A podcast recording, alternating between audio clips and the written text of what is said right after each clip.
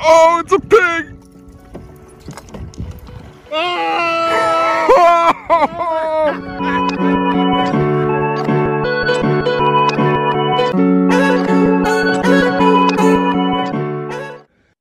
Welcome to the Lake Erie Kayak Anglers Podcast, the podcast designed to make you a better angler. I'm Chuck Earls with Lake Erie Kayak Fishing.com. I'm Jason Duca with Yaktastic Duca Fishing. Today we're sitting in Chuck's office here, somewhere near Cleveland, Ohio, staring out at our kayaks, and we just got back from the lake after doing a little walleye fishing, and we have uh, Jeff Little now on the phone here to talk a little bit about kayak angling. He's been doing it longer than most of us. Uh, somewhere, I believe, right around 1998, he got into the sport, and he's just full of knowledge. And we're excited to talk to him and see what he's been up to. Jeff, how you doing today? Doing good. Uh, so you said you kind of started in 1998. I would almost think that's uh, before it was cool. um, I think there was three years where it was three years before I ran into anyone else that was doing it. And yeah.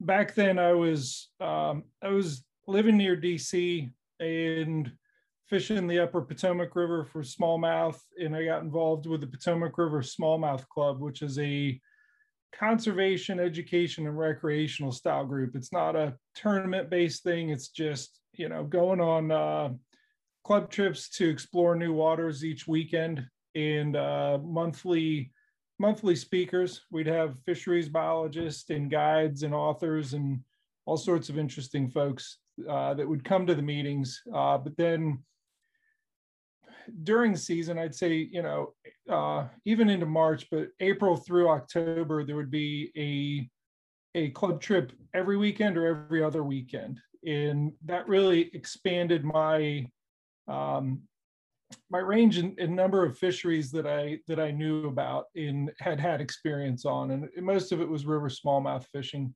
Um, the way that the club trips were set up back then, everyone was in um, Old Town Discovery 158s. So you had to you had to pair people up, and it had to be an even number. Uh, but I, me being in a kayak, I fixed that that oddball number where if you had an, an extra, if you had an odd number, you didn't have to ask somebody to solo a, you know, a, a big canoe on their own, which can be daunting on a very windy day. Uh, and, and ultimately, you know, I had been fishing out of out of my parents' uh, 17 foot Grumman aluminum, you know, canoe for years. That's what I grew up fishing the Upper Potomac with. And uh, a really windy day in in early March on the Potomac where I couldn't make it downstream. Like I I ended up hopping in the water and dragging it downstream. As absurd as that sound, really strong upstream wind. I said, "There's got to be a, a better way." In you know that the the concept of hey let's let me get a uh, you know lower profile boat. What would that be? In um, you know i thought about it in later that spring. I had done a camping float trip with a bunch of buddies and uh, one of them had an old uh, perception pirouette a, a sit-in whitewater style kayak that um, he wasn't much into fishing, but I was on him. And uh, at some point, I hand him the rod, and, and they're they're hitting top water pretty good. And I'm watching him just catching fish one after the other and spinning around in this thing. And I'm like, that's that's it. Not that exactly, but but that that was the beginning of it. Now, you know, the gears were turning early season by April or May. I think I had a um, an old town loon 138 and uh, took it out on the upper Potomac and and had flipped it um, in in a big log jam uh, at the base of a pretty strong class two, maybe three rapid, and uh, kind of popped up and had lost some gear and and said, "I need an education. I need yeah. I need to I need to learn something yeah. more about this." And um, those old town models you're referring to, those are canoes, correct? They're not actually uh, kayaks. So the the Discovery 158, the the, the, the Potomac River Smallmouth Club, those were yeah. all um, yeah, those were canoes. But the okay. the Old Town Loon 138 was a a sit-in kayak. It's a Okay. 13 and a half foot long sit-in, big open cockpit. And uh, I moved from that to a with what the whitewater, you know, whitewater enthusiasts refer to as a creek boat.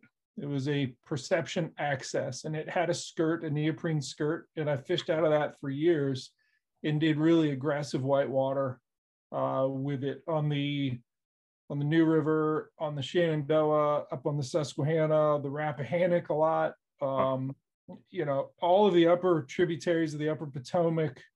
Uh, we went up and did parts of the Allegheny. Um, you know, we kind of went all over and, and you know, through my training, I I had taken a beginning whitewater course and learned how to Eskimo roll and learned all of the whitewater maneuvers and really learned whitewater paddling and and really had no interest in it in, in the purest manner of of whitewater as a sport Mhm. but i knew if i get good at that i'm going to be able to handle myself on uh you know fishing out of it and, and most of the most of the situations that you're in is is fast moving water. So you know the the knowledge from those whitewater guys i mean it's it's invaluable to make you a, a safe angler out there.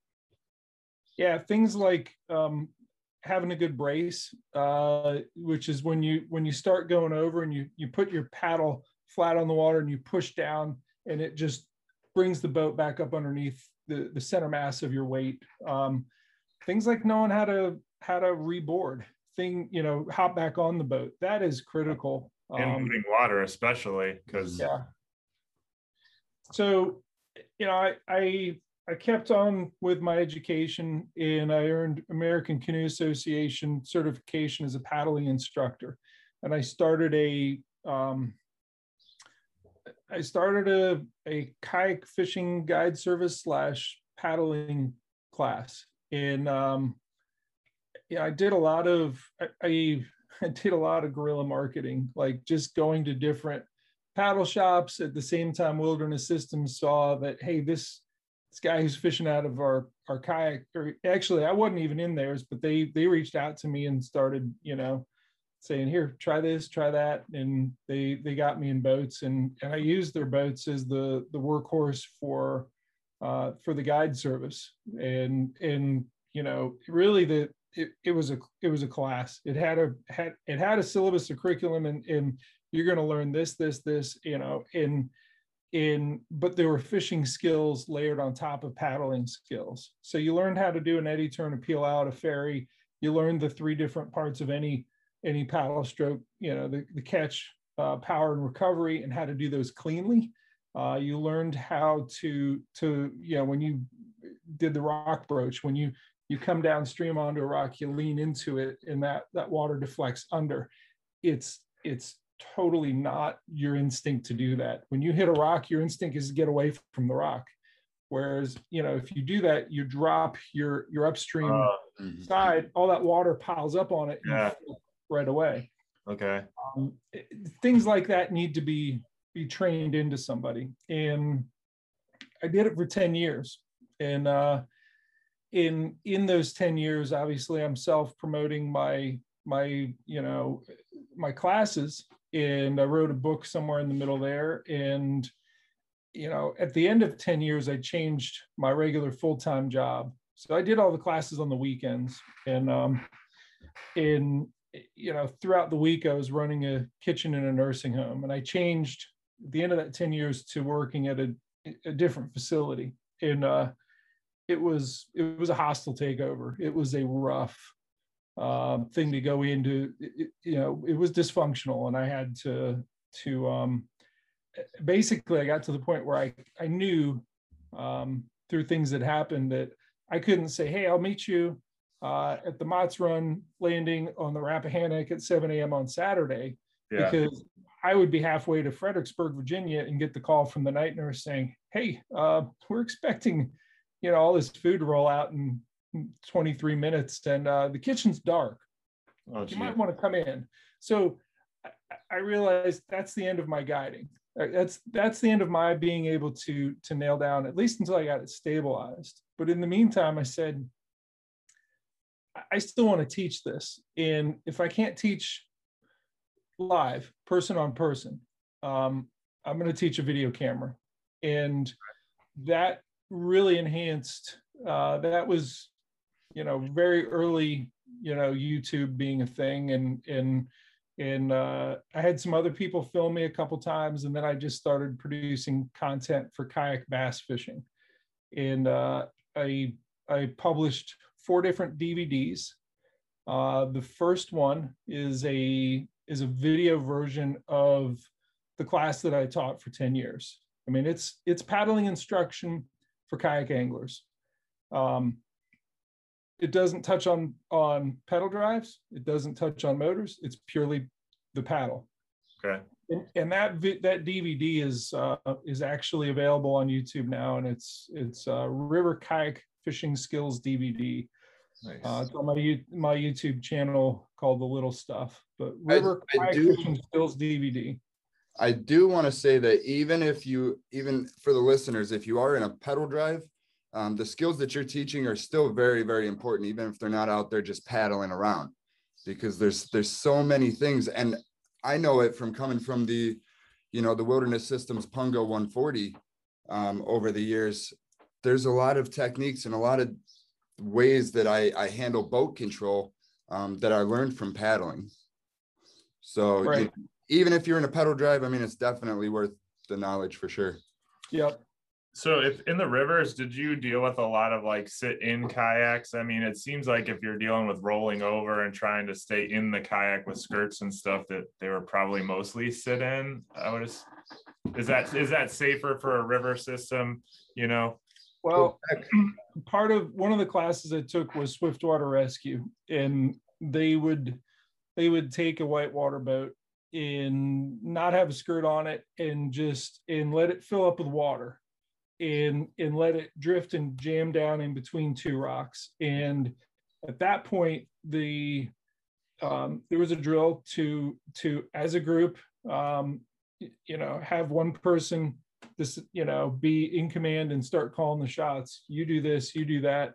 Uh in and you know you would set up different things to you know with with ropes and and carabiners to extract that boat from being stuck Okay. um I, I got enough understanding of the vulnerability of a sit-in that i realized that sit on tops that are self-bailing are the better option for for that application uh, at least for for a from a fishing standpoint uh, Yeah. you can't get quite as aggressive with your whitewater with it um, but for fishing you know it's it's uh it's the less vulnerable platform And if you roll it, there's no saving it. You're going on the water, you know, but correct it's in, probably not in gonna fill up with water. right yep Okay.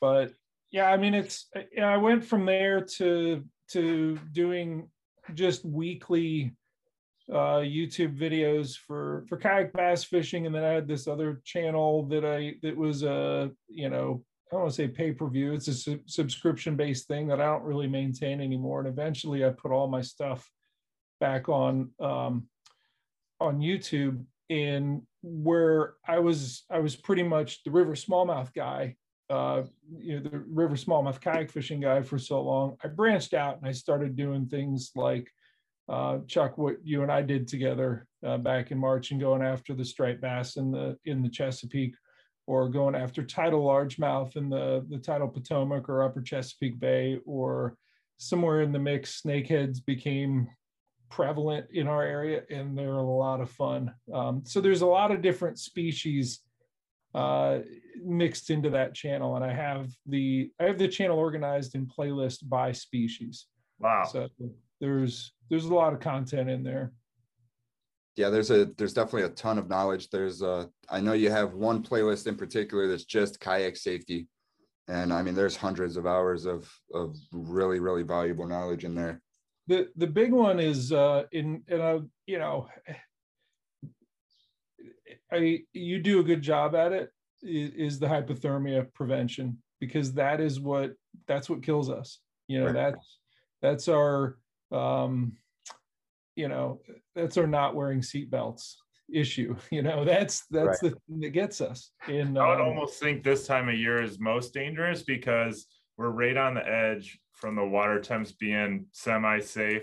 And so people see it 70 out, but they don't realize the water is still 50, but they're going to go out. Whereas if it's the middle of winter and it's 32 degrees out and snowing, they're not going to go fishing, you know, but now they're getting antsy and want to get out there. So Thursday and Friday, I was in the Outer Banks of North Carolina filming uh, with a um, with a guide service. I was filming them. They're they're related to one of my Torqeedo dealers down there. And the water temperature was like mid to upper 70s. It was nice. Okay. Uh, but it had, but the air had gotten cold and the wind was up and um, you know you could get in the water and, and be comfortable and we were doing a lot of wet wading hopping out uh, looking for redfish and speckled trout and and you know the filming was good. You know we got what we needed done but um as the sun got down it was i mean we had a we had probably a three mile run back to the you know to where we launched and uh and it was not nice. I mean the wind was up and it's you know all of us were shivering and and i'd say pre-hypothermic there. So even when you're you know that far south and you think oh it's a beautiful 80 degree day and by the end of the day it's in the you know it's in the mid 50s and the wind is blowing and, and you're getting wet. Yeah. Th- that'll start wearing on you. So you know having the right gear is is pretty critical. And um I, I use a lot of NRS stuff and I have different layers for different parts of the the country that I'm that I'm I'm in. Uh, my next trip I'm going as far north as Maine. Um, and uh, I have stops in New Hampshire and Connecticut on the way. And, it, you know, by the next month, it'll be down in Texas, probably. I don't know. Like I go all over and, and I always have things that, that I can layer up, whether it's a full on dry suit when you know that if you submerge that, you know, you're, you, you know the the clock ticking uh, isn't going to tick for very long or whether it's it's you know you just need a, a set of bibs or a rain jacket or, or something to keep you know the the spray off of you to to remain comfortable and, and safe.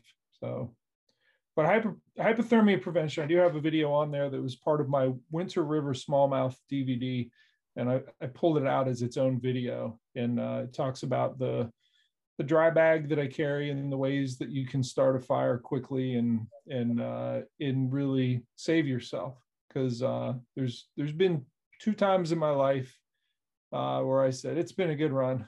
I'm gonna die, and and and one involved hypothermia, and the other involved putting an anchor down in the wrong place, and uh, and I made it through each of them somehow. The the hypothermia one was um, was I think maybe it's hard to say which was more threatening. The anchor incident was uh, was about six minutes of terror and exhaustion, and uh, the the hypothermia incident was was drawn out over probably 12 14 hours and wow. and you you cease to function normally you know you you you go from being a and and back when it happened you know a very fit, strong 23 year old to um, moving around like you're, you know, you're 90 years old and probably have MS. Like you just, your body stops doing what you ask it to do. Um, sure. Um, and having the right gear is, is I mean, you can, you can see that on small levels, even like, you know, you're out fishing in cold weather, you can't undo your snap all of a sudden, you know, or like you can't get the swivel or a new lure on. Um, I've never really thought about stopping pulling over and starting a fire. But I mean, on the river, I guess that's a pretty good option. You yeah. go find some wood and try and get heated up, especially if you're miles maybe from some well, civilization. You know, I I watched his video and uh I mean even after being as aggressive and self-taught as I was, you know, I watched this video and, and there's a couple of things that I added to my dry dry bag after that, like the uh, like the cardboard. I mean, just a simple piece uh, of cardboard because it's not only a wind block for your small flame, you know, now it's you're fanning the wind or you're you're fanning the fire. So um, just little stuff like that you don't really think about, but they can really save yours or somebody else's life, you wow. know, when the time comes. And and really it's you know, it's people like you and and people that have been through it that kind of open up our eyes.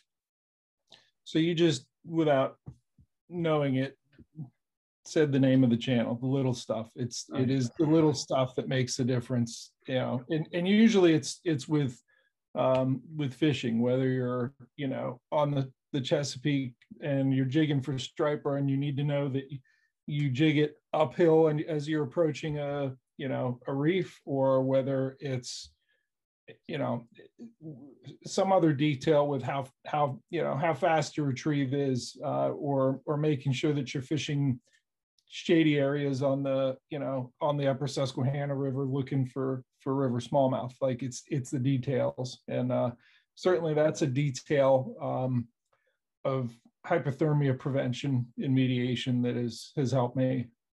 So. uh, how'd you so did you end up um, getting involved in some safety stuff or as far as court you taught courses you said or um, yeah, if if you watch the the river kayak fishing skills DVD, uh, a lot of that is about um, about river safety, uh, and it's I, I, just I wanted people to be safe and, and more effective in their uh, in their hopping on a kayak in in a river and and catching fish. Um, no, one thing you had mentioned, um, and and I I preach this on the Great Lakes as well um, on Lake Erie is we don't we don't anchor down on Lake Erie. There's waves, there's boat wakes. You catch on the wrong thing, it's going to end bad. Um, and yeah. you mentioned, you know, with your situation, anchoring down in a river, you know, which you get in the wrong spot in the wrong position in fast moving current. Um, if could you uh, could you share some knowledge on that? Like what what what advice could you give somebody that's just starting out in the river? Um, so in in that that you know river kayak fishing skills DVDs, there's there's a whole section on um, on maintaining boat position. And everything that's in that in that DVD in that little chapter uh, involves ways to hold position in current, which will also work in wind, uh, without um, without dropping an anchor. Um, you know, lining up up your boat you know, say the wind is like this, and if you line up your boat with it, you're you're going to hold position better. Um, and on the rivers, we wedge on rocks a lot, so the rocks here, and we'll we'll run up onto it like that. Um, I talk about the one hand paddling that I do, where you hold the fishing rod with this side, and there's a very specific technique. You hold the the paddle in the center, and you're you're leveraging with your elbow and then you brace it on this elbow. So the one hand paddling is another one. There's other options. Um, I eventually got to to use the motors, and uh, I've been using a Torqeedo for probably eight or nine years, and that really makes it easy. As does a pedal drive. Um, eventually, I came back to using using anchors though, and I I do have an anchor Wizard. Uh, I've been fishing recently out of a little inflatable kayak, and I have one off the one off the bow and one off the stern, and it allows me to film um, whatever angle I need to in order to um, you know to film my subject, whoever I have that I'm I'm featuring in in the videos that I produce for um, for Torqeedo promotion. Um, I have those two anchors, but I have something else that is critical to if you have an anchor. I have a an NRS co-pilot knife on my life jacket right here. So if you get stuck in say the you know you, you get stuck hard and the and it's it's pulling the, the bow of your boat under in current right. that you can reach forward grab that line and cut it and be done with it and and that's ultim- ultimately what happened with my near death experience with an anchor is um, that I had a friend that had one of those knives on their their life jacket. I didn't have it, and I couldn't reach my anchor to cut it. But he came up, he paddled really hard above. You know, I'm I'm anchored there. He drifted down, reached down, cut it, and wow. I was free. But it took him it took him about four minutes to to fight the current to get above to to drift down into in a position. You always want to be in a position where you can do that for yourself. So having that knife um, handy is is uh, is critical if you're going to anchor. Right. So this, uh, it might sound like a silly question, but if you're on a sit on top, um, and you're have anchor problems, I mean, why not just bail out and like figure out the kayak later?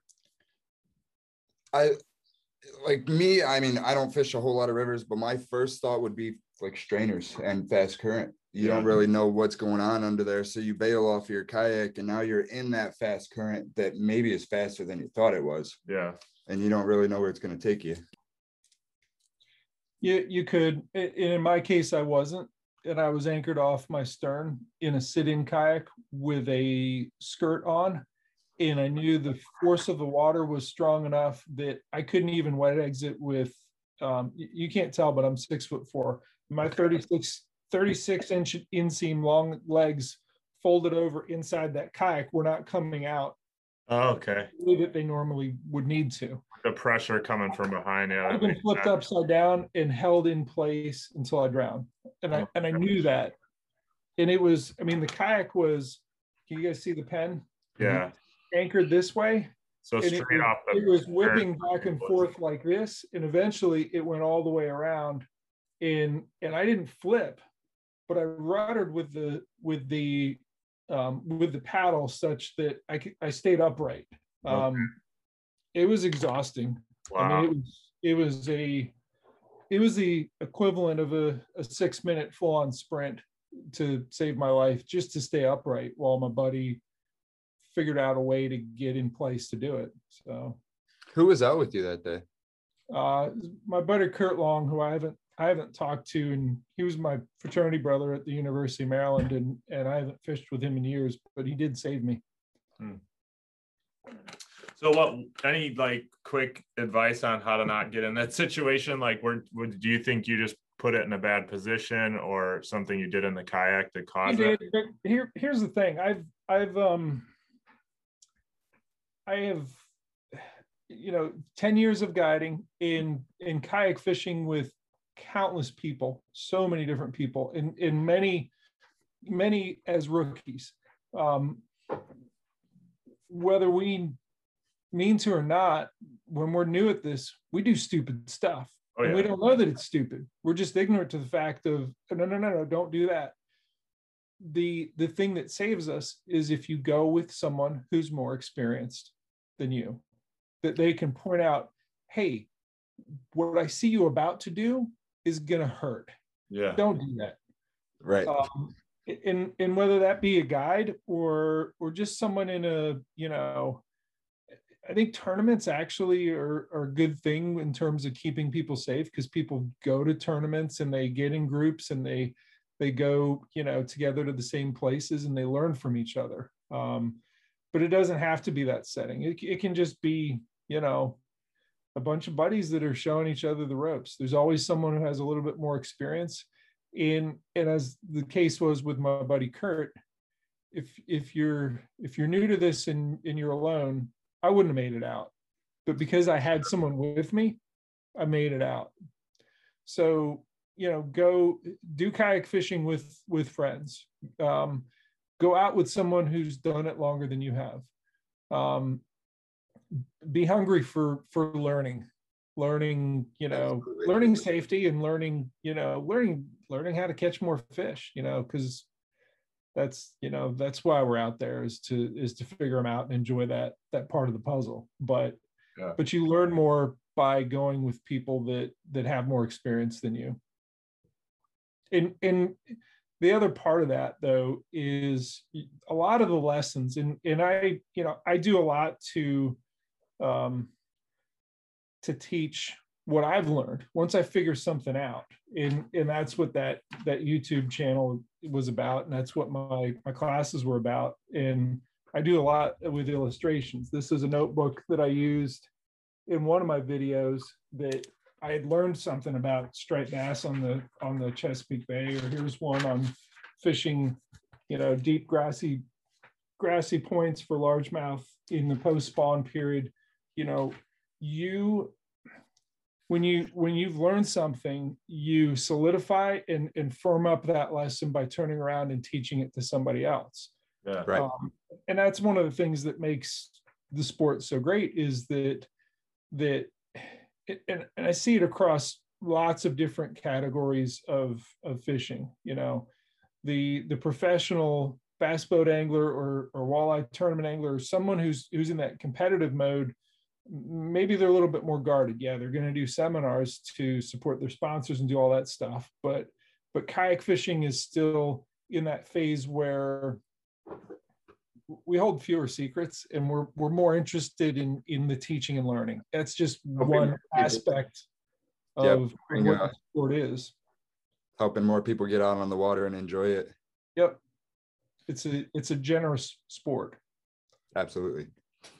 YouTube is a great uh, resource too. I mean, if you don't have fishing buddies, um, like you said, you post all the stories and kind of stuff that you went through, and it's on YouTube. So I think if you find certain personalities that you can follow that have a history of being safe out on the river and had bad experiences, and then turned around and put that up on YouTube for you to learn, that's also a good way to go about if you don't necessarily have a crew like some of us do uh, to right. go out together. But I've been even fishing tricks and techniques. Like I, I love going on YouTube now and just learning new stuff here and there. But um, and I'll definitely link your your yeah. YouTube channel down there as well as the uh, the different segments. That way, everybody can find um, what I think is invaluable information. Um, because you know, like you said, man, we just uh, we got to stay safe out there, and we got to constantly learn from each other and uh, and yeah. keep each other safe. So you um now you've you've kind of made a go at or you do uh rely on all the funds from fishing now you kind of got out of your other line of work and now you do this full time in some fashion yeah, i i made the transition from doing whatever i was doing before which was healthcare food service to to making a living at um, at something that's related to kayak fishing or fishing in general. Um, and it's it was a scary you know leap of faith to make it 41 years old to you know to you know after 20 some years of of you know doing what I did um, in healthcare to doing something completely different, which initially, I mean, my position is sales manager, but I always had this the skill set of of teaching, of marketing, in in doing other things within the sport that you network with people and in in a lot of the who you knows and and who you've who you've taught and who you've learned from come into play there, and that's that's what's worked for me. But um, I will say that I've seen people who are maybe not as who, who don't have you know 25 years of experience in this sport who came to it much later who have um, who've made a career of it in in a much shorter time frame. In the the difference between a lot of people because everyone wants to you know everyone says you're living the dream and and it's it's great. And you know, I wish I could do that. The, the difference between the people that do it and the people that that just wish is there's a difference between a goal and a wish. And in my um I, I think it was a wish for me for for 20 some years. Uh in in the part that that kind of shoved me off the cliff and said, fly, do it. Um was a change in the industry I was in that it it imploded. It just I was no longer able to, I was good at what I did, but I was no longer able to support my family doing what I did. Uh, and it's related to Medicare and Medicaid reimbursement rates in nursing homes. It was a mess. And, you know, and I went after all of my contacts, you know, first with Wilderness Systems and, and, uh, and then second with, um, with Torqeedo and with Wilderness Systems, they said, yeah, we'll hire you uh, but we need you to move to Greenville, South Carolina. My wife's a dairy farmer here in Maryland, and she's like, I know she's not leaving her farm, and I'm not leaving her. So that wasn't an option. Torqeedo took a while for for them to say, um, yes, uh, we we. I mean, they always it was Steve Turkle that said, yeah, we we definitely want you, but we can't fit you in this this uh, financial year, which ends in October. So I waited most of you know the summer and into the fall before they they uh, you know they brought me on full time. It wasn't really the position that I'm doing now. Um, but eventually I got to where I'm of maximum benefit to them. And in my lifestyle now is, uh, I think early on I had to learn sales manager skills in, in the traditional method of, of, of coming up with a, um, a cold calling route, driving around the country and just popping in different paddle shops and, and, and having rig boats and saying, you got a few minutes? Come come look at my boats and uh in the motors we have on there. And and that was in in a lot of paddle sports um traditional paddle sport shops they're like motors get out of here. I don't i don't want to hear that. Yeah. and and it it really uh it, and i had a good i think uh 2019 was good for me in terms of of adding dealers. Um, I think I visited 117 and I brought on 29 of them. And I, I traveled extensively, yeah. but I was doing it the traditional way. In the the shift and the way that I always know would work better um, was driving it from the bottom up with with good marketing, and and that's what I do now. And that didn't really get recognized as as something that that moves the needle until COVID. Um, mm-hmm for whatever reason, that was the and I know this sounds horrible because it's it's been a horrible pandemic and it's it's killed family members for some people, but for what it did, you know, for me professionally, all of the things that I had to do, cold calls, visiting dealers, uh, doing all as many trade shows as possible, um, whatever, just going going and doing things the way they'd always been done stopped. Right. Yeah. Abruptly you know what 14 months ago. And they were like what do we do? I said i know what to do. Exactly. I'm, I'm going fishing with my video camera and right. i'm i'm going to get in front of as many people using our product as possible on john boats uh, well chuck you and i tried it on the on the uh, as a kicker motor on a walleye boat uh, on kayaks i just i went into overdrive producing content and yeah. and then you know here and there they they let me sponsor some of the content and sales took off in in it took you know a sales organization that had been doing things the traditional way with traditionally slow incremental growth to to letting them do it my way because it was the only option during a pandemic Sure. Right. To, to see it not grow slowly incrementally, but go straight up. And wow. and social media in in video production with a good product can do that. The, right. the with a good product, um, I was part of that as well. Um, so we've always had the the 400 watt motor. It's a it's a one horsepower. And when I started with Torqeedo, uh, I I talked to someone in service. I said, if you have an old, you know, pylon, which is just the motor part of it, of a travel motor, which is what what you know the traditional transom mounted, not kayak motor. I'm like, if you have one of those that you can spare, can you send it my way? I want to try something. And they they kind of gave me one and said, well, uh, what I don't know what you're doing, but here, this one's this one's been you know in the corner and written off as a you know service uh, whatever and uh and I found a way to put it on a Hobie Pro Angler 14. And I went over six mile an hour and I produced a video that that showed what was possible. I put foot control steering on it and I produced a video that I didn't show to many people.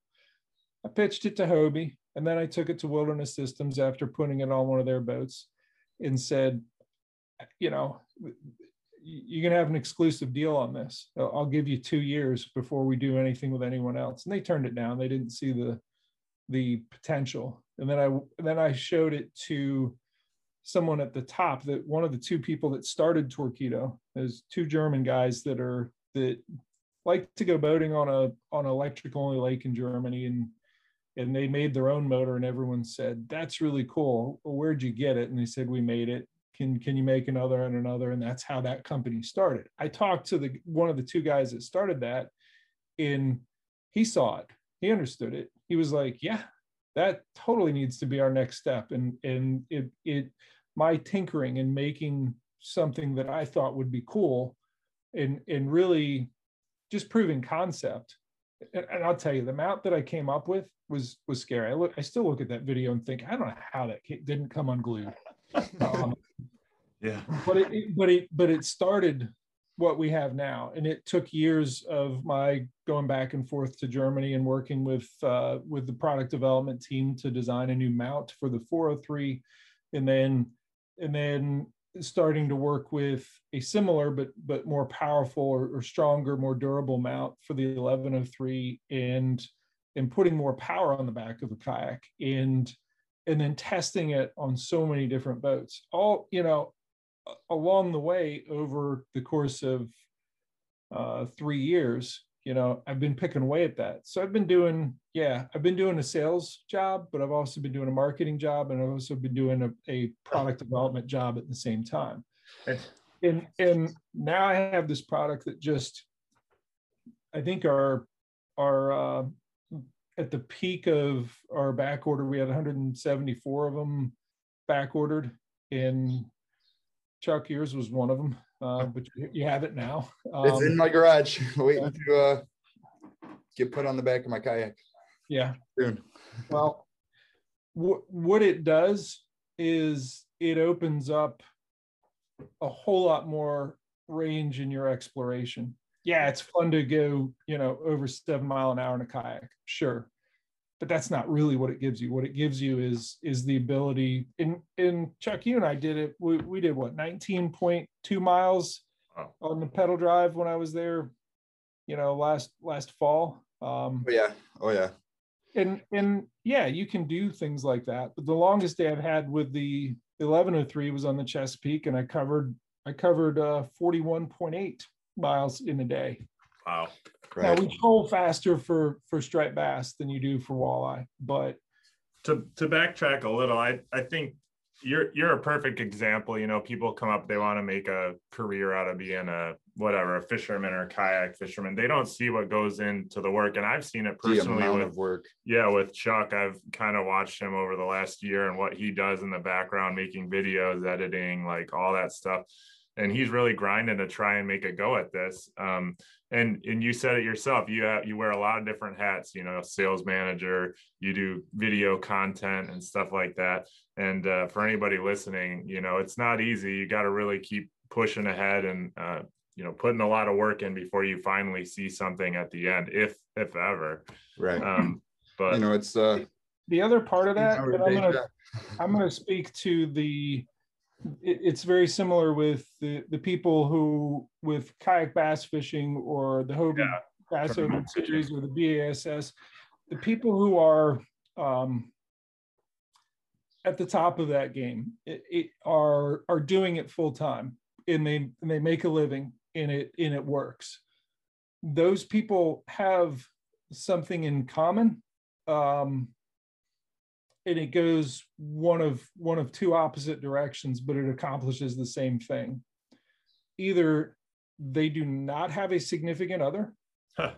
or they have a significant other who's 100% in and is their greatest asset sure right. um, you know i i interviewed russ snyders in um, you know when i was down in alabama last week and and that video's doing well and and he's he's he's in the lead of the angler of the year race for two of the three tournament trails I mentioned. Uh, and he's usually one and two back and forth with Jody Queen, who I'll be filming with in Connecticut uh, later this month. And I'm gonna I'm gonna chronicle his pre-fishing um, regimen, what he does to learn a body of water he's never been on, and then I'm gonna follow him through the tournament and and really document what it is he does. Um, but you know, Russ is not married.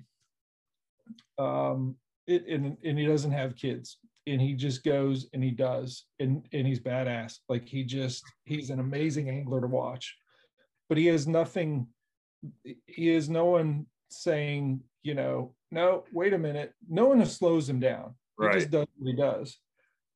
On the flip side you have jody queen who who has has his wife uh, Vicky, who is is hundred percent supportive and and travels with him some, but is I know just from from stopping off and and crashing on his couch a lot that I know Vicky and and she's she's without reservation 100% supportive of him. And and I think initially he went to her and said this is what I I want to do but I cannot do it without you and your support and and she was all in from the beginning so sure.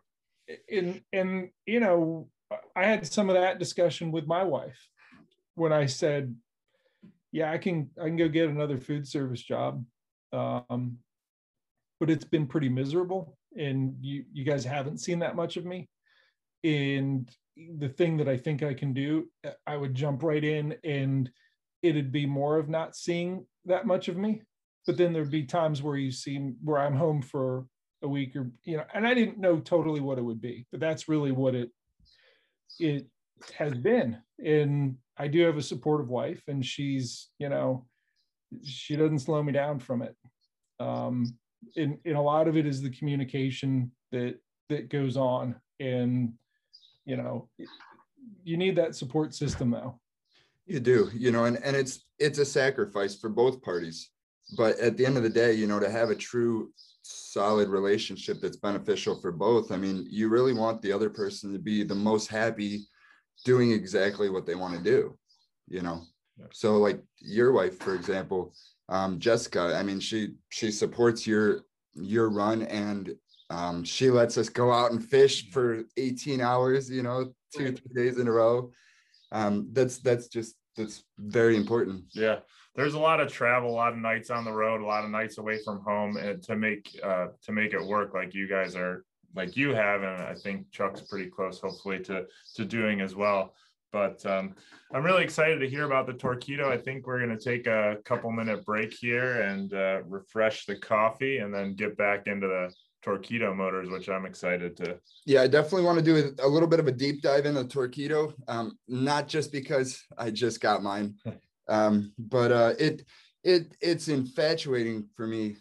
Uh, the first time I seen it when you came out on Lake Erie and you told me what you what you wanted to do, and I'm like, nobody has tried to do this with an electric outboard, you know, and uh, and it just bloomed from there. So we'll take a short break and then uh, we'll dive into that. Cool. All right. We will be back after the short break. Brought to you by Keel Armor protecting your kayak investment from the harshest marine environments you can encounter. Check us out at Keel Armor at Facebook. All right, guys, we are back. I have uh, Jeff Little here with us. Uh, he is the sales manager for Torqeedo. Um, Torqeedo, if you don't know, is the most powerful electric outboard on the market, right? Yep.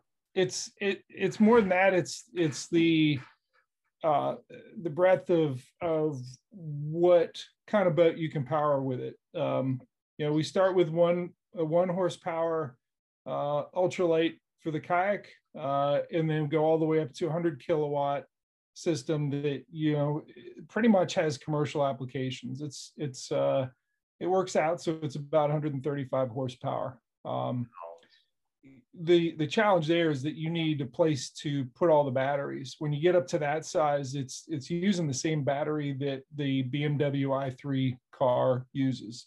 Really? And in finding a place to to put multiple, you know, fairly large car size, car footprint size batteries is is a challenge. You know, people think, uh, oh, cool, uh, let's put that that hundred kilowatt on a bass boat. No, no, no, you're you you'd sink it. Um, but you know, most of what is sold is the is the three horsepower travel in in terms of volume, and uh, they've they've primarily been sold in the uh, in the sailing market where people just get frustrated with gas motors. People sail. People who sail hate gas motors because it's not primary to the activity that they're doing. It's a necessary evil. In yeah and they're not they're just not good with with gas motors in in general. Uh, they're reluctant to use them. If they can you know if they can get out of a marina on wind they will do it.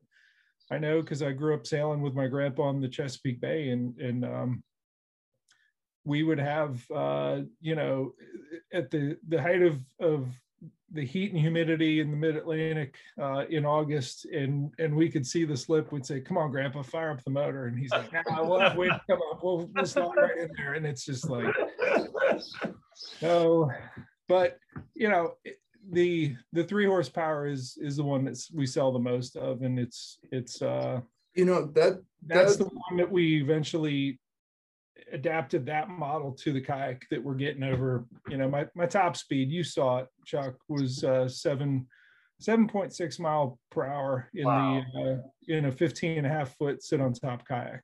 Yeah i know uh most of them were going not, I, I did not know what i was in for. I mean you you told me to eat my wheaties when i came down um, and uh, I wasn't expecting 40 miles in a pedal drive right over right. two days. But you know, I wanted to touch on one thing, um, and then we'll get back to the Torqeedo. Uh, you do a lot of uh, conservation stuff and a lot of cleanups and stuff like that, and that's that's very near and dear to my heart as well. And when you were talking about your grandfather and and his philosophy with sailing and you know using wind power and all that, it I couldn't help but think is was he a big influencer in the way that you you know care for the environment? And uh here here's what i saw as a a a little guy uh on on grandpa's sailboat. And, and i got a little bit of a flashback uh from it because i was i i was in manteo north carolina the last couple days filming for obx on the fly.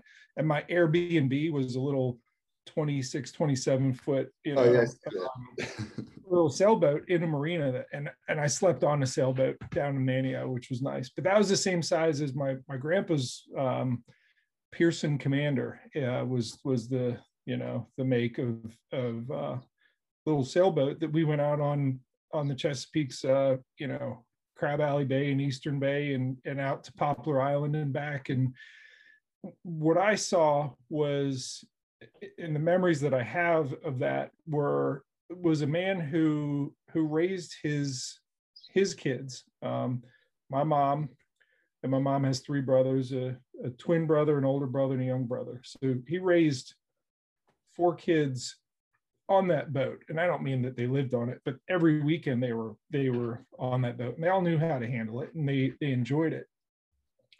But the wind would come up and anybody with any sense would would would look at it and be be terrified and just think we're all going to die out here. And and grandpa would have that that boat with the mast like this and the keel like that and you were hauling ass and he would refuse to pull sails down.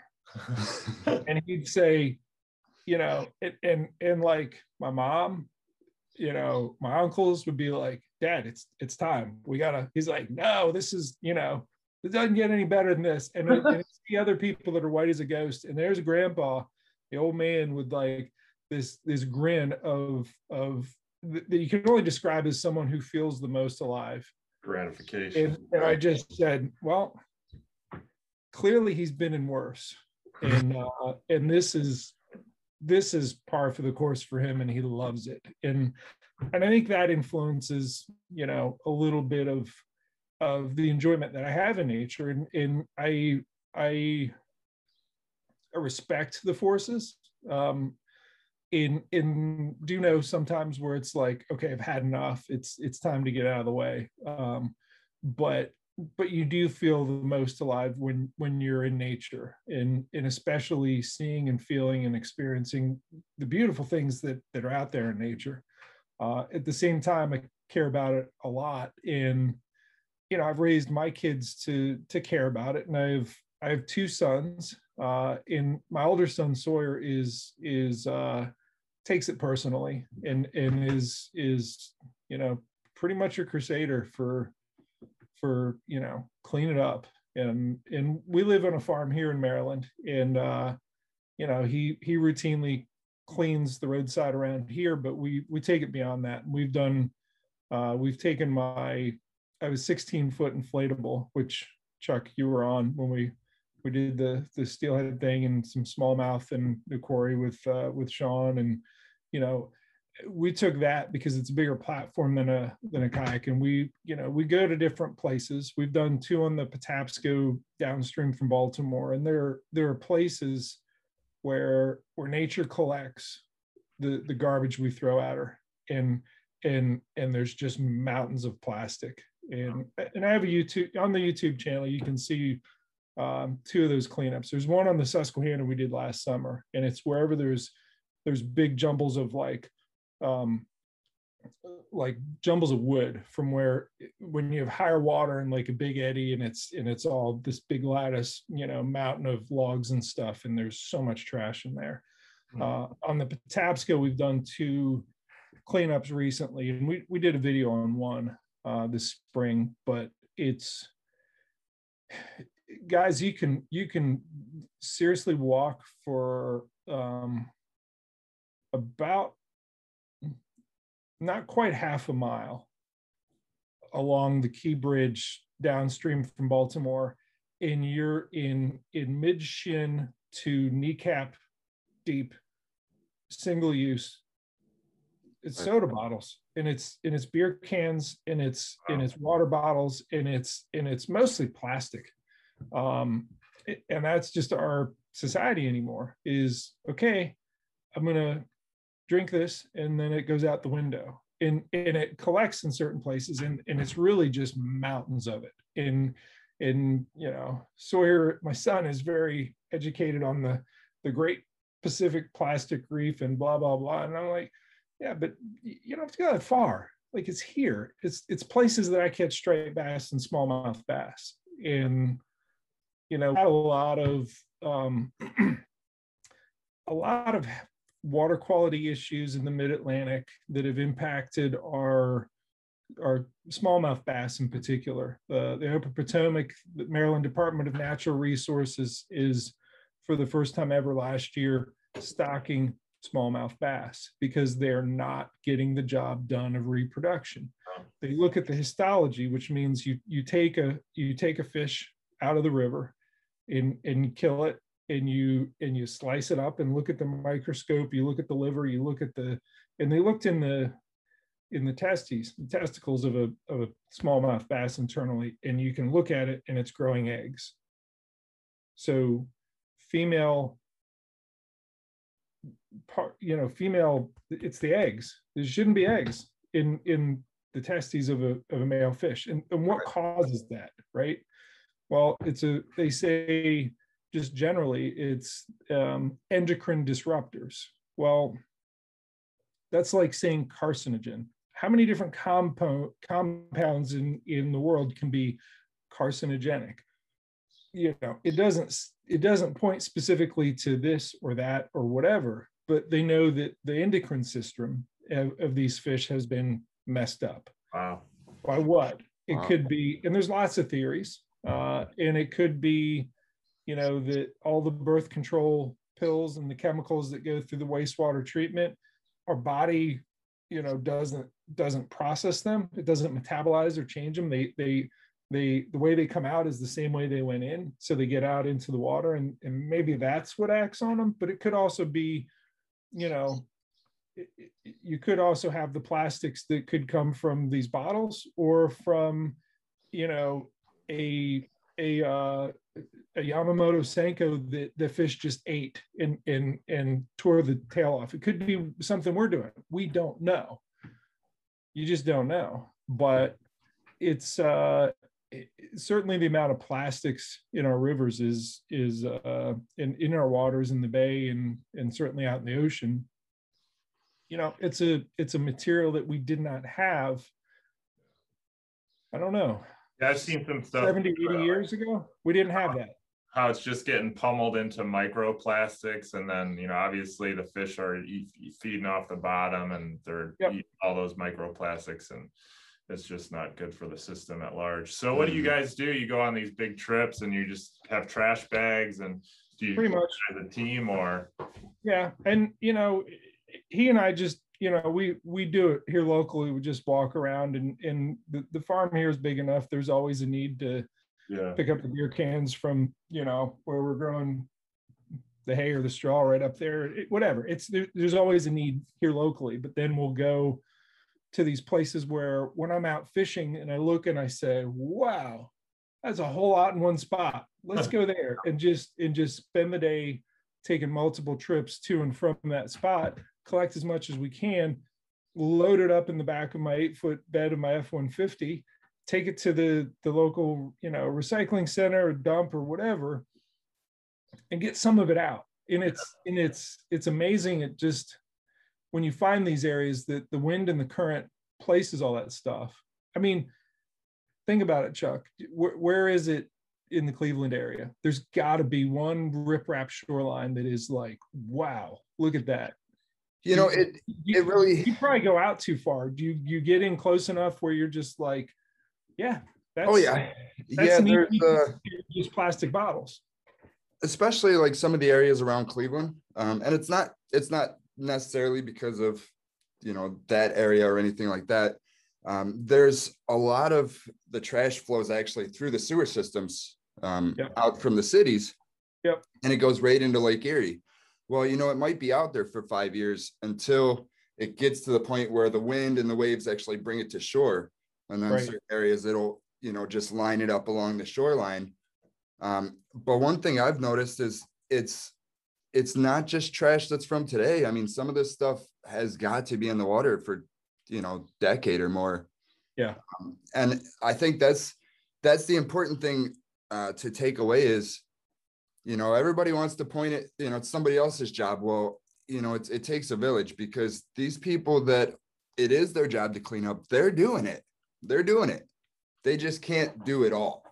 You know, so as as a community, um, we have to take that initiative and you know like you for example i mean that is that is an awesome father son experience to go out there and do something especially because sawyer feels so so deeply in his heart that that's important to him you know Right. and uh that comes from you teaching the you know the future generations um in in your eyes the way that it should be and and i think that's that's really you know um something that everybody should try to do one of my dealerships down in uh, St. Augustine, Florida. It's a tackle shop. It's uh, David Hernandez is the guy that runs it, and uh, you know he he believes in in Torqeedo as being something that helps keep the water clean and and supports it on that level. Um, beyond it just being a really effective tool to cover a lot of ground and catch a bunch of fish that maybe you wouldn't have explored that far. But he has at his register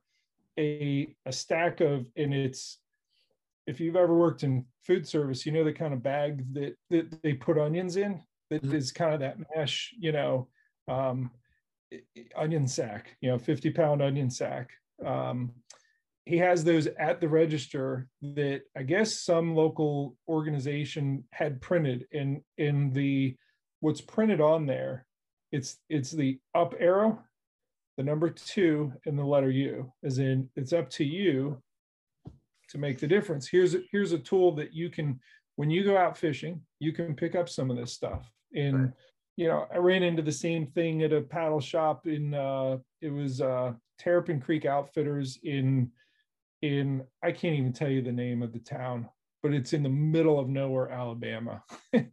it's uh, and they did the same thing. It's a it's a like a Coosa River Alliance or something like that, where they have the onion sacks. And, you know, th- there are organizations that that try to encourage that and and, and let, you know, have the people that are are traditionally the ones out there with uh, you know, with coolers full of beer cans that that chug it and then and then dump it uh turn into the hey we're the ones that shuttle you and uh here's something for you to pick up some trash. And and it's that sort of culture change that needs to happen long term for for it to be socially unacceptable again to do that. I know that when i visited germany to do the product development for the mount for the um you know for the the newer motors um i had extra days uh before before i flew back home and and i went hiking you know i went up in the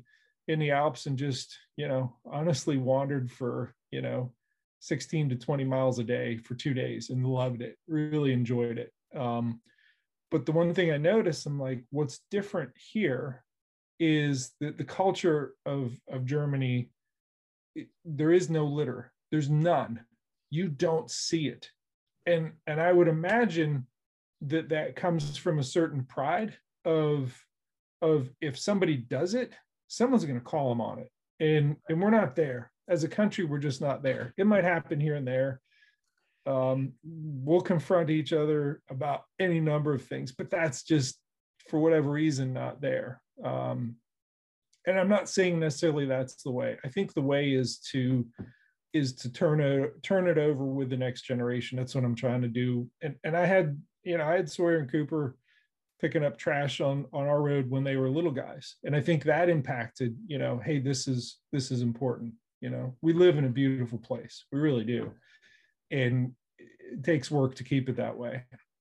You know, I will tell you uh, one of the best feelings as a parent, and I know you you can you know back me up on this, is when you're out in nature and your kid or my daughter Julia, for example, she's like, "Dad, hold on," and she runs over and picks up a couple of bottles that you know maybe I didn't see, you know, and it's like we were we were just going for a hike, and that's what she's thinking, you know, Right. just like Sawyer. I mean, this is this is instilled in them, Yeah. and uh, it's it's uh, it's like a, a awesome achievement, you know, Yeah. to be able to It's a great trait to uh, show the future generations to have. I know I, I grew up on 10 acres back where I, I grew up and trash day, we'd walk the, you know, the street line of the property and grab as much as we could and kind of do your part. And I think that's the biggest thing is some people just, I don't know, like they're at a party and kind of disregard and make a mess for everybody to see. And um, I guess there's got to be the other side of it where, you know, you take an initiative to clean up for those maybe that aren't doing their part but uh, it's definitely it it definitely makes an impact overall if we can all you know try and do it a little bit here and there for sure, for sure. but so as far as i i'm more i'm excited now to kind of transition into the Torqeedo stuff because i was just out in the garage and uh, chuck's got his motor sitting out there and i was kind of blown away just uh, at the motor itself and i'm pretty excited for him to get it mounted up on the kayak so we can see what it can do but did you say the three horsepower motor is kind of what you see a lot of use on the kayaks at least? So it's been out so we've had the the ultralight has been out for um go away for over i think it's nine years that the ultralight's been out. And then the 1103 came out um early last year and in its in its existence we've had them um in stock a total of 14 days. And that was you know that was the middle of last august. Like everything else has been pre-sold. So no it's a it's a newer product and it's it's doing well. And it's at least in the well for sure in the competitive kayak fishing circuits that are out there uh, where where it's allowed. And and there's very few of them that that don't allow them anymore for whatever reason. Um you know it's it's something that can it really gives you that competitive advantage to and, and i would say most of those those tournaments are won in in pre-fishing. Um that people get there two three days ahead of time and they and they just see a lot of the lake and they you know they figure out where they don't want to be. They Yeah. eliminate a lot of water and then they get to focus on two or three places that that they believe yeah this is this is you know where i can do well so. So what do you when you say eleven oh three, what are you getting out of that as far as like horsepower and so it's like it's a three horsepower equivalent or it's a 105 pound thrust if you're if you're trying to compare it to a trolling motor. It's I, I don't like comparing them to trolling motors because it's an electric outboard. It's it's different. Um Okay.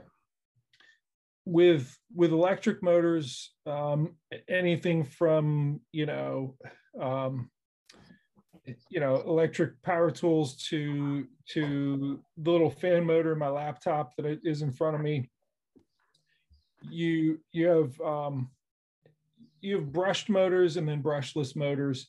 The the brushless motors um, are better because they're going to be more as powerful in year nine as they they are when they're brand new. The brushed motors, which is you, you know, most of your traditional trolling motors, although some of them are switching over to brushless, um, they have contact points. And I know I did a video with Jody Queen um, some years ago that he explained it really well because he used to run a, um, I think he had a MotorGuide on his that, you know, that in the first year he was getting, you know, say 3.4 miles per hour out of and at the end of the you know the first year it was down to 2.9 and then he changed the battery and it was still only getting you know went back up to three mile an hour. It's that those those electrical contact points of the brush um, they just wore out and you you lose the power. So that's one part of it. But the design is is totally different in that the the torqeedo uses rare earth magnets which are six times more powerful per weight. Um, they're they're crazy expensive, uh, but they you know there's a lot more power and a lot more torque involved in that over say a ferrite magnet that a that a regular motor electric motor uses. Uh, more than that, the the traditional you know um, motor is your copper coil and your magnet goes inside and it spins the magnet when you know when you give it electricity and it spins a fan blade or or whatever you're powering. Uh, when they they came up with this design instead of magnet in the middle they put a bell housing with lots of magnets around the, the outer perimeter. So more magnets more torque more you know more powerful magnets by a magnitude of six a lot more torque what do you do with all that torque um, you transfer it to a propeller that is instead of moderately pitched like a high rpm trolling motor that just spins really fast, lots of little bites, into one that's aggressively pitched. Right. So that those, so each turn is just taking big bites of water and putting it yeah. behind. So what that means in terms of if you're out there on a really super windy day or you're fighting a, a lot of current or whatever it is, um, you don't when you're up against that wind you you don't have as much slip as you do with a traditional trolling motor. It just has better bite, and it it yeah it just moves you better. And that's um, designed to uh the motor is designed to handle that because I assume with more to- torque you're putting a lot more load on the actual. Uh, um, yeah, motor. all those things that I said. The the, the motor design is is yeah. designed specifically, and they they design the propeller specifically for each motor. They pair it up. They're not saying let's just pull this one off the shelf and and see how that does no they they know they know it's optimal performance and they build a their their prop designers actually a a guy that does it for uh big commercial ships that that their their propeller blades that are like if you and I were standing next to it we you know yeah. we'd only go maybe a third of the way up one of the blades you know? He makes them for submarines too like it's it that that guy is is yeah. uh is brilliant. And and you know when you're doing something on that scale you you got to have it right. Right. Yeah. But then he's also designing ones for our little interesting. I wonder if we'll ever ever see a variable pitch props on on a Torqeedo or something along those because those bigger boats have to vary the pitch of the so they they change them I know that the the ultralight 1103 you can put two different props on. And it used to come with the one that that uh, chuck you and i tested with the the travel motor. The travel motor head is the same as the ultralight 1103 head. Um, the prop that we used on on the walleye boat was was the standard one that is good for the boats that are closer to the 3000 pound uh, top end limit of, of what that motor can push. They do better with the heavier boats. But the the one that's standard now, the weedless prop that's that's on your motor, uh, is is designed differently, and it actually gets better speed with lighter boats, and that sort of follows suit with some of our other motors. We have the um, the cruise motors, which are five, eight, or 20 horsepower in um, Chuck, I had the one with the the eight that on my 16 foot inflatable, I hit a top speed of uh, 10.4 miles per hour. On that sea skiff. I remember we were in the river and people were yelling at us to stop throwing wake. Are you planing out at 10 miles an hour or just pushing a lot of. Most, most of them know it's you're, you're still within the displacement range of speed, but the the definition of planing is that you have gone fast enough that your boat and even the position of where the propeller is has climbed up onto your own wake. So we don't quite do that. Uh, the there are some examples of like a, a small rigid inflatable with the Cruise 10.0, which is a 20 horsepower. That one can plane. Um, but it, it still achieves a, a rate of speed that is is super efficient you know given that you know that amount of power so I, I mean, I remember as a kid being in a small dinghy or inflatable, you know, 10 horsepower motor, and I think you could plane out pretty easy on that. But the weight of a inflatable, I would say, is maybe comparable to a to a kayak, but I don't know if the, I don't know if the gas motor versus 10 horsepower electric motor, if that translates exactly um, to the same thing. so they they do a lot to try and give a, a comparable comparison but it's still apples and oranges Oh, yeah. they're, they're people want to hear horsepower or people want to hear pound thrust and and they they do what they can to measure the torque at the at the shaft at the output shaft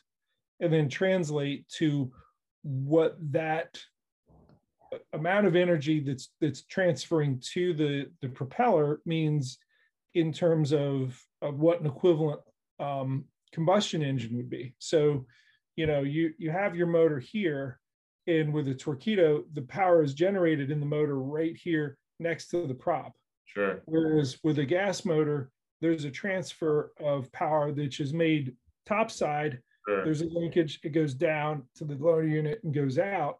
And every time it, it turns or transfers with a gear or whatever, there's a loss of power. Whereas if you have the motor here and the propeller here, it's it's much closer to where it is and it, you know, it's just more efficient. Hmm. So Yeah, it makes sense. does it truly um is it truly a, a three horsepower motor does it actually produce three horsepower worth of, of energy no it's a three horsepower equivalent Okay. When we're asking the you know for for people's comprehension okay let's compare it to a gas motor the amount of of power coming out at the shaft amount of torque there is the same as what a three horsepower could deliver Okay. by, by by stair stepping down through those gear you know Yeah. from the from the the engine top side to the lower unit which is there's a there's a loss in in Yeah. it's- it's not as efficient How, uh, one thing that I've always wondered, you know, we're on kayaks, the possibility of tipping over is real. Like, is that acceptable with a Torqeedo on the back or? so you have a kill switch which should be attached to your life jacket so that if you go over and i actually have a, a video that shows it doing it um, i did a video um, that's on the the little stuff channel called uh, reboarding the the kayak fishing skill that could save your life and as I go over it, and we went out in in December on the Susquehanna River, and and I got the dry suit on, and I and I did it. I you know I, I intentionally flipped the kayak, um, you know, first with it empty, and then I did it again with a black pack and and rod holders and other stuff that creates some resistance. But you could um, you could see I had the motor on there and everything. That when I go over, it it the the kayak flipped some part of me as I'm going over hits the throttle, kicks it into full speed reverse. Jeez. It it takes the motor and and jumps out of the you know out of the the mount on the back, comes up topside, sputtering and spinning, and then flops down. And by then it's it cuts off. Okay. Well, it cuts off right as I'm leaving the boat, and the the kill switch, which is attached to my life jacket, comes off. So there's a magnetic kill switch that sits on the throttle. okay. It's your safety feature that you never want to just put the magnet on there and not attach it to you, because Sure. then you have a motor that's going in the water with you and you're in the water. So the kill switch is is pretty critical that you need to have that attached to your life jacket. Yeah, that makes sense. It's like running on a treadmill. And Fall the, uh, off. as far as the battery it's, itself, the battery floats, right? the the battery on the the ultralight 403 floats, the battery on the 1103 sinks at about a rate like this. Okay. So really, Now, the it's not going to sink because you're attached at one end with the cable that goes to the motor, and the other end it's attached to the the cable that goes to the throttle. So it's tethered by two different things. So people are concerned about that. It's like, well, I could see maybe if you took a spare battery, which you should just find a way to, you know, I use these little um um, they're uh they're these quick I don't even know what you you call them, Like but those they're these wrap- rubberized little wire things that I that I wrap around the uh you know around the deck webbing on the on the back of the kayak. yeah, Interesting. But the whole system is IP67 rated waterproof, which means you can submerge it up to a meter deep for half an hour, no water gets in it. Um, people who do the DIY route with with you know lithiums or AGM batteries, they have to build a battery box, and even those sometimes fail. I I I built one for my Dakota Lithium 23 amp hour to power my Humminbird Helix 10, and I I had a, a waterproof bag, and even that failed. I I unfortunately destroyed a 23 amp hour that, that powered my depth finder in saltwater. Uh, it was sometime early last year. It is a bummer, um, but that's one thing that's nice about the Torqeedo batteries is that they're that they're waterproof. The motor's waterproof, so is the throttle. That that whole system. Um, actually, Russ Snyder's, who I interviewed last week and did the video with, he he flipped a, a boat down at Kissimmee and it was flipped over, and he was on top of it for like over half an hour before someone came and helped him out. And uh, you know, he lost some gear and and flipped it over, and and I think he had like two rods left, and and you know, but he but he went to the motor, you know, and just turned it off, turn it back on, fired up, good to go. So and that's one of the things that you. It's really hard to translate into the price point because let's be honest, some people probably see the price point of these motors and they just automatically think like that's that's way too much money. But like it goes into the safety. If you're out there and you happen to have a- an emergency or a situation where you flip over, like it sounds like you're not going to have any worries about getting that motor back up and getting to shore. Whereas some of these other Right. do it yourself, like you said, it's gonna be be trouble at least for the motor and your battery. Um, so that's definitely something to consider. The safety factor, I feel like, is a lot higher running something like that. For sure, especially with lithium and the dangers with that, you know, which we we talked about a little bit on the last episode. But you know, I'm a firm believer of you get what you pay for. Um, if you want something that's quality, it's highly engineered to perform the way it's supposed to, and it's it's going to keep you safe. I mean, there's going to be a, a little bit more of a price tag on that, but it's justified because of the amount of people that have put their stamp on and and made this this whatever it is um the perfect thing the perfect Designed for the version of it right you know instead of Yeah. just throwing something together using cheap materials like you know instead of the rare earth magnets using cheap Right. magnets and stuff like that um so that's really you know just like the cheaper boats there's there's a lot of cheaper kayaks on the market and a lot of cheaper pedal drives and stuff. But you know are you worried about breakage? Can you get parts? Do you have service? If it cracks who are you going to call? You know there's there's so many different factors in that. Um but you know really i when i buy something i want i want to spend my money and know that it's it's going to be something that's going to hold up. It's going to take you know my abuse and my use because i'm not i'm not one that sits on the couch you know i like to be on the water you know.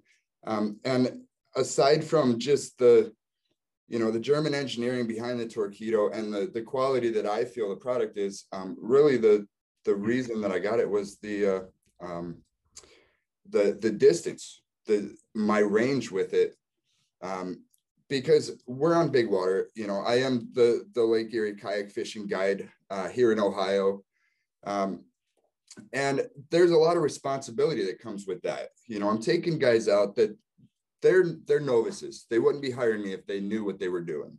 So now we get off one, two miles offshore. Something goes wrong, or the weather pops up, or we get into a bad situation, all I have to do, I hook onto my client, I hit the Torqeedo, we motor to the dock, we're back to safety.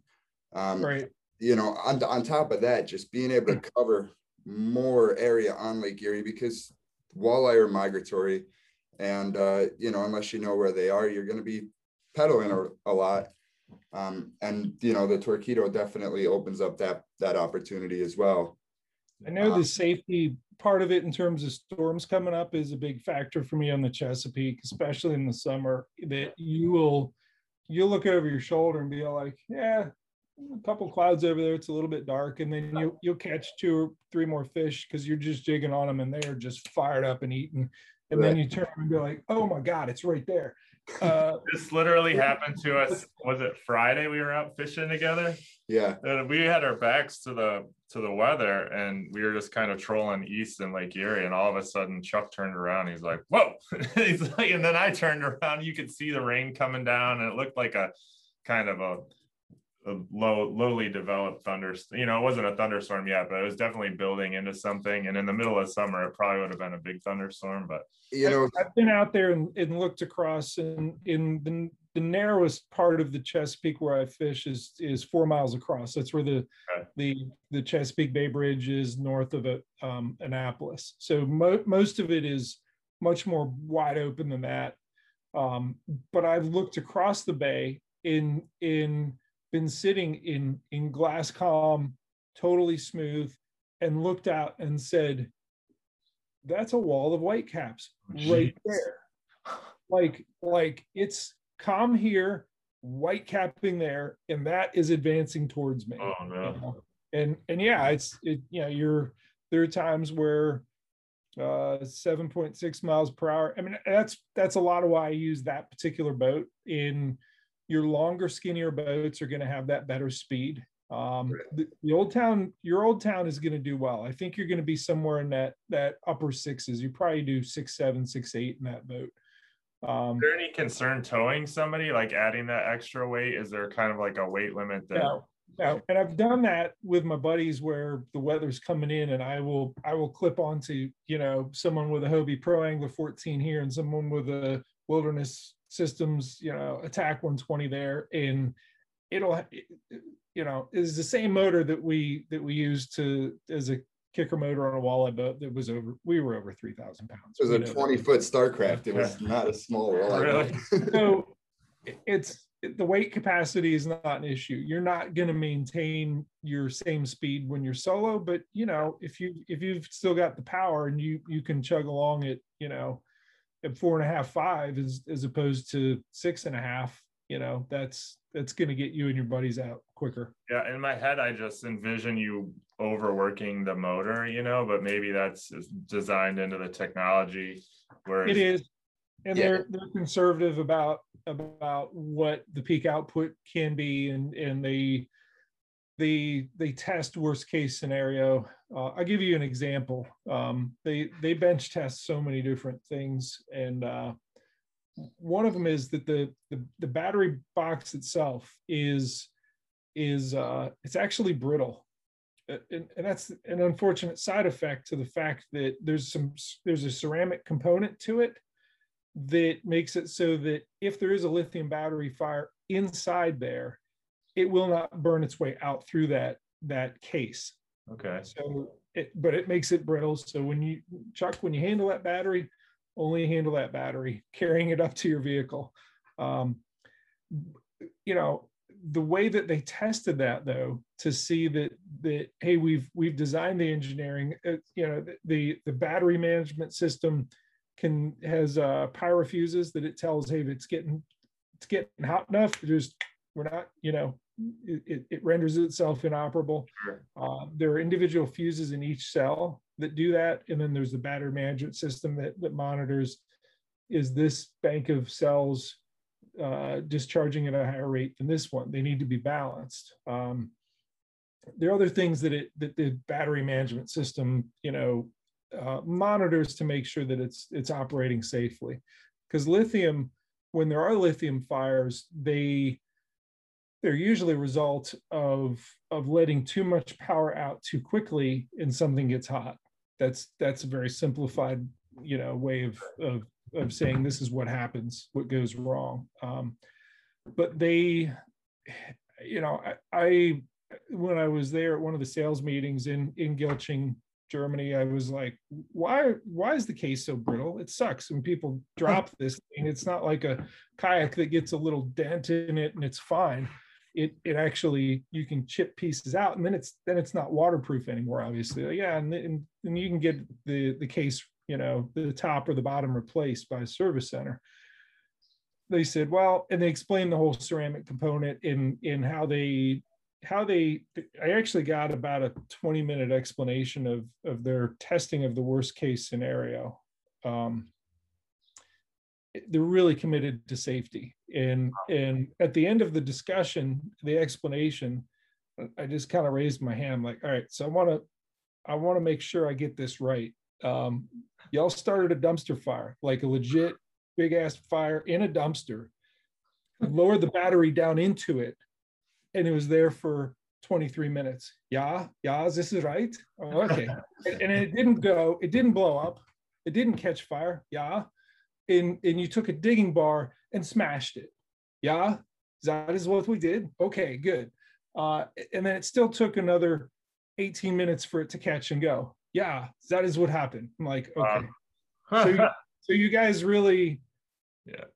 play out and make sure that what you design is is uh it's know. invaluable because most people don't realize like we're what is the most dangerous thing out on a boat a fire yeah. You know yeah. i mean one of the most you know if your vessel is on fire and you're two three miles offshore what are you going to do? All right. Start swimming. I mean you're going to try to splash water on it? I don't know. I don't think work, you can put work on a lithium battery. Right. Um, so so that factor that you know I mean, it's a trade-off, just like anything else. Is it a little bit a little bit delicate? Well, there's there's a massive value of safety there. You know, justifying and, that. And we always that's, talk that's worst case scenario. And right. like you said, the BMSs on these batteries are designed to not get it to a position where you're in that situation. So one of you touched earlier on the whole range knowledge part of it um, something that is in the battery is a there's a GPS module in there, and it tells you your speed, which is very useful to have right there on the throttle because you know that if I got bit at you know 1.2 miles per hour, I need to keep going 1.2 miles per hour or whatever it is. That's not what they were thinking. That's not why they the, the Germans they're really not a fishing uh, culture at all. Um, they're sort of lost when when I try explaining fishing related things to them, and they just you know they don't recreationally fish. It's useful in that way, but that's not why it's there. The reason it's there is so that an automatic calculation can be made that the top number is you have 46% of your battery left the next number that it'll say is at this current throttle setting, uh, you have 8.2 miles of remaining range. Wow. The next number is your speed. It'll say you're going 2.9 miles per hour. And then the last one is zero watts all the way up to 1100 watts. It's your it's your watt output. So you have speed over land, you have battery percentage, and you have the the watt output.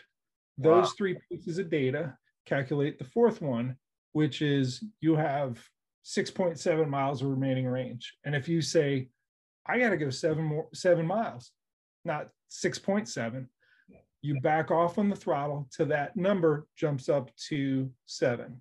Oh, that is neat. it's a it's a real time constant updating and adjustment that even takes into account that hey the wind just picked up and you got a you got a headwind and all of a sudden your 6.7 uh, just dropped down to 5.9 because you're fighting a 20 mile an hour headwind okay well, i still got to go seven let me back off so instead of going you know five mile an hour i'm going to go 4.8 and then it's amazing how how quickly you gain that range back. The most right. expensive um, mile per hour is the top mile per hour. So say my I have a Wilderness Systems ATAK 140, one of the quicker ones.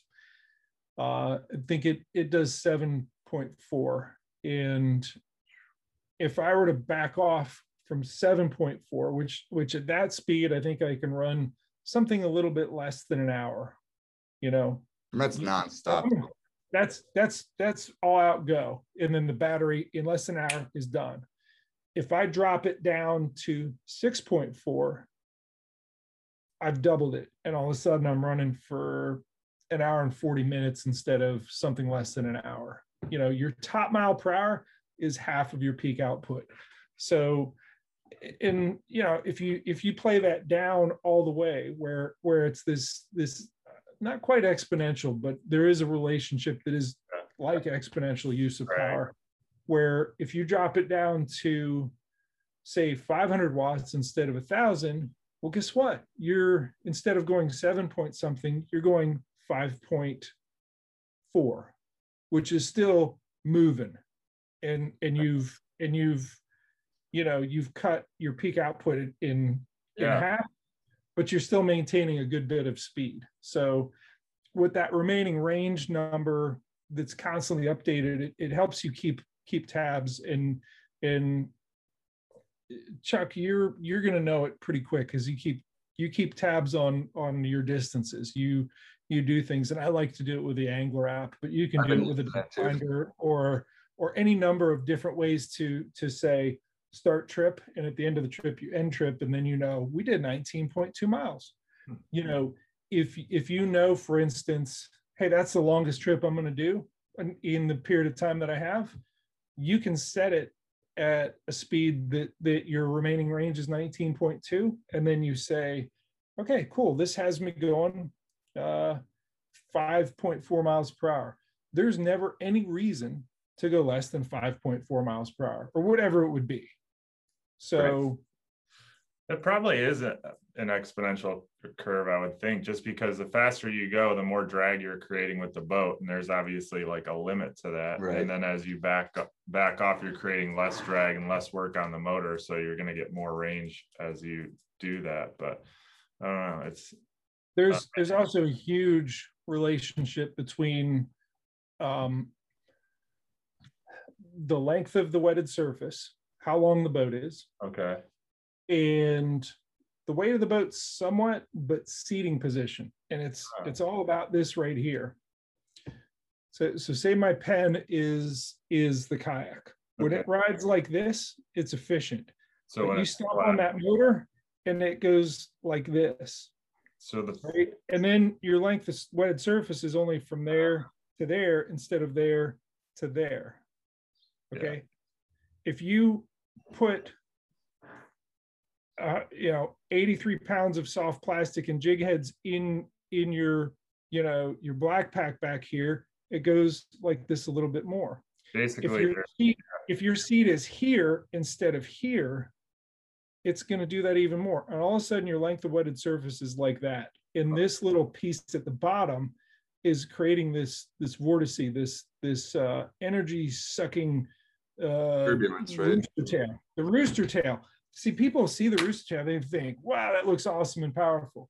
A rooster tail is in, in you know what I'm calling that that vortice, that that water churning at the back of a boat is a sign of inefficiency. The most efficient boats that I that I've been on, they close up very quietly and it's and it's there's very little disturbance on the backside. Hmm. And usually it's a longer boat uh, with the seat forward and it doesn't weigh a lot. And in my Wilderness Systems Thresher 155 is I think an 80 pound boat, 15 and a half feet long, and uh, the seats pretty far forward. In in almost every boat that I'm in, I will I when I test it, I will crouch forward on the seat in Hmm. order to get to get move my weight from here to here, and it pushes that nose down, and that makes it that makes that that's how I get my best speed out of it.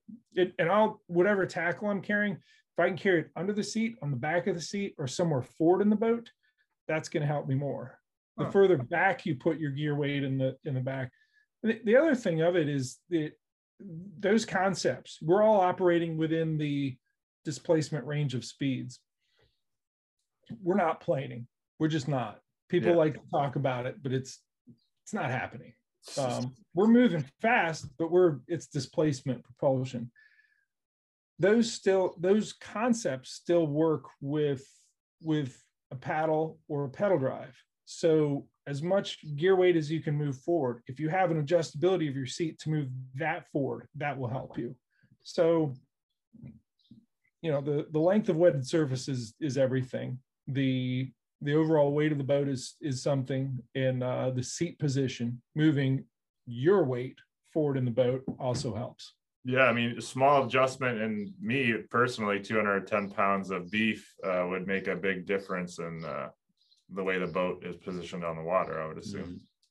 Something I never thought of because I always figured the further back you're sitting or the, you know, further back the boat is sitting in the water, it would be better. But um, I, I don't know, just something for me to go out and research a little because obviously I don't know about uh, fluid dynamics and stuff like that.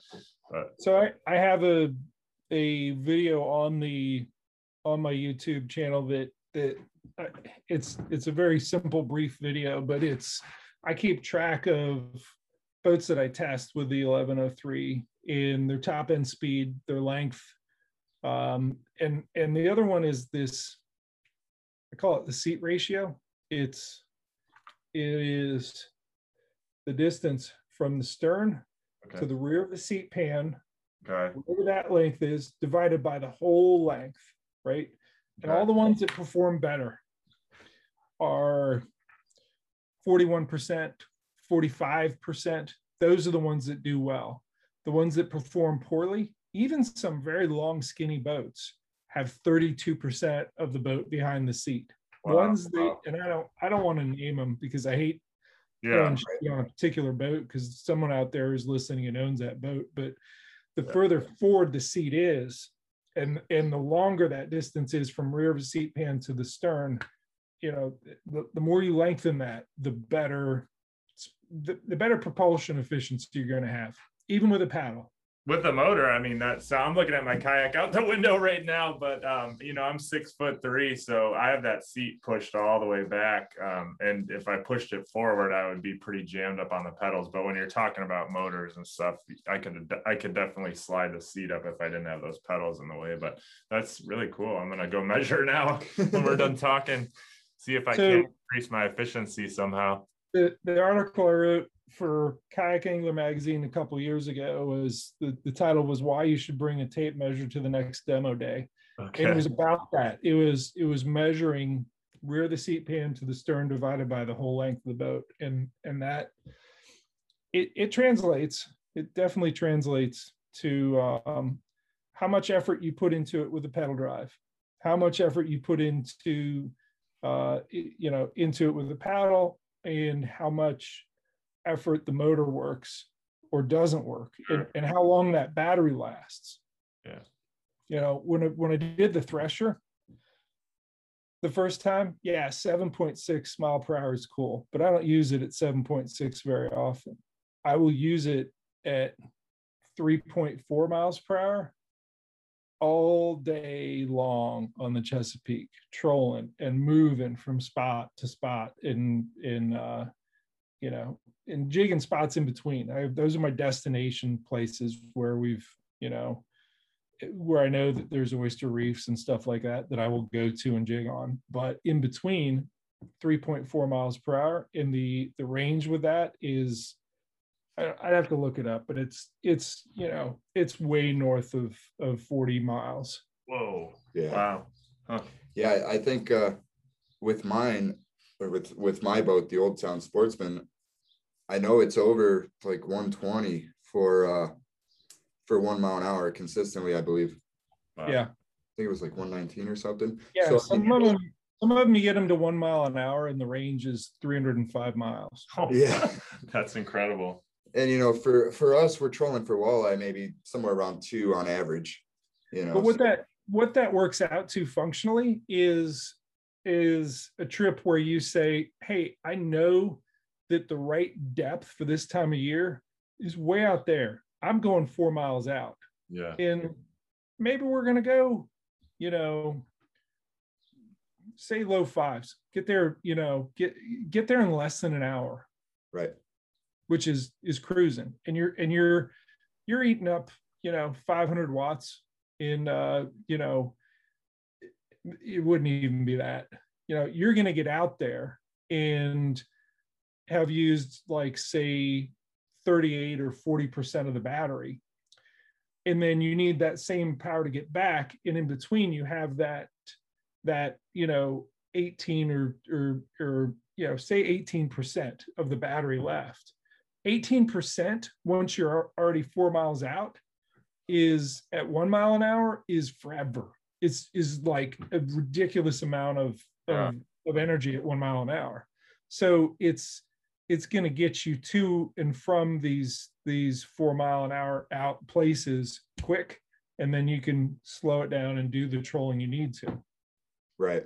you get back just as quick. So and and that's i'm sure that a lot of what you know chuck you'll you're going to figure it out. You're going to you're to get dialed in and be like okay uh maybe we don't make the four mile run all at once. We do we do two and a half to this area and then we just we we there's a good you know there's a good area we go back and forth on for a while.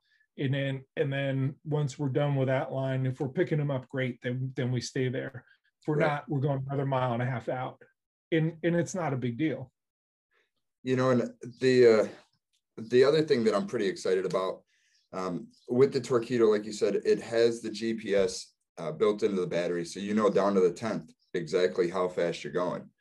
You know, and, and that's pretty crucial. Well, Lake Erie has uh, some underwater currents that that we're kind of just starting to dig into and dive into. Um, and uh, you're probably familiar with the fish hawk, which uh, is a device you drop down and, and it'll tell you like what the actual speed is down there.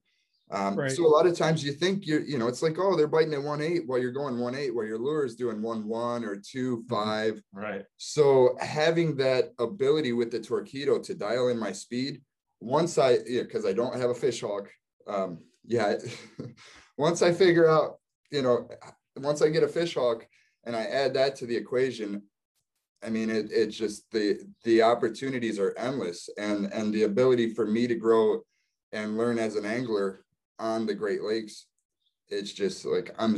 It's it's so exciting to me because I can dissect it. You, know, we're a lot of like we're very scientific uh, out on the water, and uh, man, it just uh, I don't even know what to say. I'm just I'm so excited to get that thing put on, and maybe see borrow a fish hawk and try it out.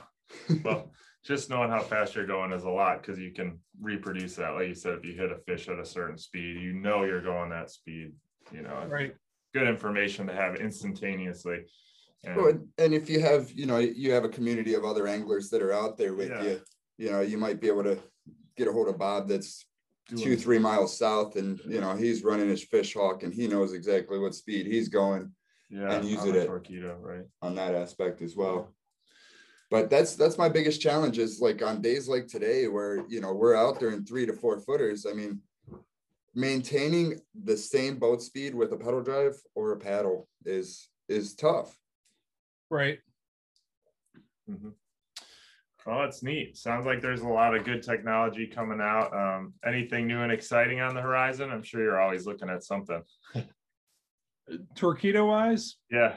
nothing I can talk about. They- Yeah, they're, right. they're actually really good at, um, you know, at- holding back until it's released. And I got a little bit of uh, my hand slapped when, you know, I had mentioned to two people that I think are high enough in the organization, and they didn't they didn't flinch when I said that I was going to release the 1103 at ICAST 2019, and then a a tidal wave of people who were pissed that I did it. And and and it worked. It launched it. People were excited. They understood i can't get it till 2020 but they know it's coming and they got to test drive it. Like at the at the icast um on water demo i think it's like a i think it's a uh like a two or three hour window of, of you know you can go there and, and test things and and but whatever it was uh everyone else had already broken down their booth taken down down their their tents and left, and I still had people in line waiting to test it. Oh wow! Forty-five minutes afterwards, and yeah. and you know that was a huge success, and it was a good calculated like, yeah, we're going to show this, and and it it's it's something that was powerful enough and unique enough in the in the market that it's you know we do have some copycats now on the on the uh on the lower end of the the power spec spectrum and there's some things that are for sure patent infringements but uh-huh. on that level there's nothing close you know and you know we i let it fly and and there were two people that said yeah i knew he was going to do that and, and like a bunch of other people that were upset with me because that's not how they release things. They they don't they don't put them out until they're ready and they usually do it in a european boat show and i'm like no this is an american product. I mean it's it's it's made in germany with with um you know an american vision an american application in in my you know testing it on all you know on this market on all these different boats. Um so so yeah the other stuff that's coming i can't really you know but but this one, yeah, I got my hand slapped a little bit on the 1103, but that's okay. It, it worked out. They're happy now because they were selling the heck out of them. Right. Yeah, there. I did notice there are there are at least one or two knockoffs out there, um, and the biggest differentiating factor for me, and you know, I I went through electronic engineering and all that stuff. Um, so I look at the electrical system, and when you're using lithiums and you're using a motor, you know, at least with the Torqeedo, the battery is matched to the motor. It's that whole system is complete. There's no chance for failure. The connections are sealed. They they're screw tight so they don't come loose. Um, for me, that's there, there's a lot of uh, there's a lot of potential problems that are eliminated with that setup. You know, now there is there's a there's a Facebook page called Motorized Kayak Fishing, and the majority of what's on there is people asking questions and getting advice from people who have tried different things, burned up stuff, figured out that this doesn't work, you know, which I think it's called the pulse wave modulator, the, the little dial that is basically your throttle. Um, you know, and and you still don't have a really specific idea of how much power is left. And I don't know, like it's it's uh there there's a lot of things that you can DIY. And, sure. and there are there are some people that are knowledgeable enough to do it all do, you know to do it justice with electronics right but for most people most people can figure out plastic welding most people can figure out drilling holes in the boat and getting enough goop on there when you put your hardware on that you don't get water in the boat right most people can't figure out lithium battery safety and and in yeah. you know current draw and yeah. wire size and all that good stuff. Right. So hmm. wow. a big part of it. Definitely yeah. exciting. I don't. I'm not currently running a motor, but I'll see how Chuck uh, fares here, and maybe. Well, you know, I'm sure I'll be towing him here and yeah, there. right. so what happens is, and and I talked to uh, to Russ down at Eufaula in Alabama. I actually installed his 1103. He upgraded from the 403 to the 1103 the night before the tournament, which he ended up winning. He got first out of 110 or whatever it was.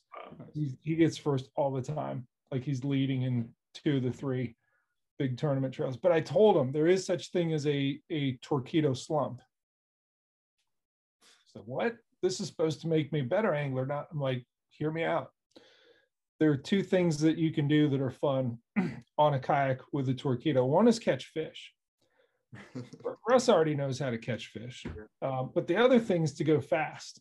And if you fall so in love with going fast that you forget to to slow down and do what you've always done to catch fish, I've seen it happen. I've seen wow. good anglers have a slump and not understand. And it, this is how it manifests. They say, "All right, we're over here and uh, we got a couple bites, but we think it could be better over here.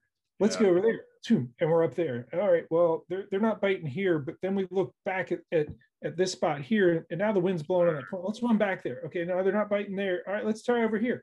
Uh, and and before too long, you're just two two two two running all over the place, and you've all of a sudden cut down on how much time your line is in the water Right. one way you know you've you've you've developed a skill set with whatever human power don't abandon that one of the skill set the, the second thing that can can kind of work uh, that you just need to be knowledgeable about um, it, and really think through one of the advantages that that we have as kayak anglers is stealth we're a small boat Sure. we come up on a place usually pretty slow. But you'll know, Chuck, you've seen it with me. And I did it to you on the Chesapeake a couple times so you understand where I run at you and I turn and I cut. And I'm I create as much of a wake with that boat as a as a bigger boat can. Right. Don't wake your fish. Yeah. If you're if you're and this I think applies more to the bass fishing maybe than the walleye in in deeper water, but you know if you're zooming around and you're you're pushing up on a spot and then you shut it down and you start jigging on it mm, they feel that they know that. If you're coming up on a reef and it's say it's shallow say it's you know you're only in 16 feet Right. don't run up on it full speed and and, and shut it down and, and start jigging on and expect it to happen. Ease up. You've got that waypoint.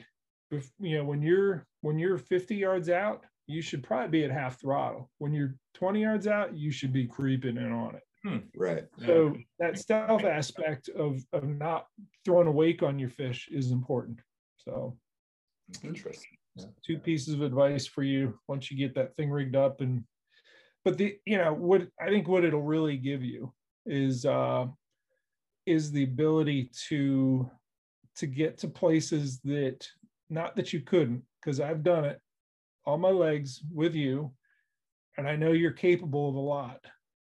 Not that you can't but that how often do you make a long run somewhere how often do you find that you have the security to go someplace that you see on a map and you're like i bet they're there. But that's a big commitment. Yeah. that's like that's like we've got four hours left to fish and that's an hour and a half there an hour and a half back. Nothing's happening here. We've tried. But then you get the you know you're like i've got 48% battery left hell yeah we're doing it. Let's go. Right. Yeah.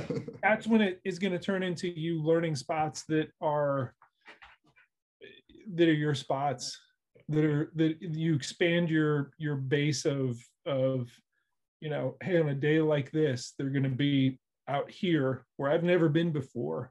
Right. uh, but they're going to be there because they did it you know at this other place 20 miles in the other direction. It looks the same. Let's make a run out to it right. you're going to expand, you know, where you explore a lot.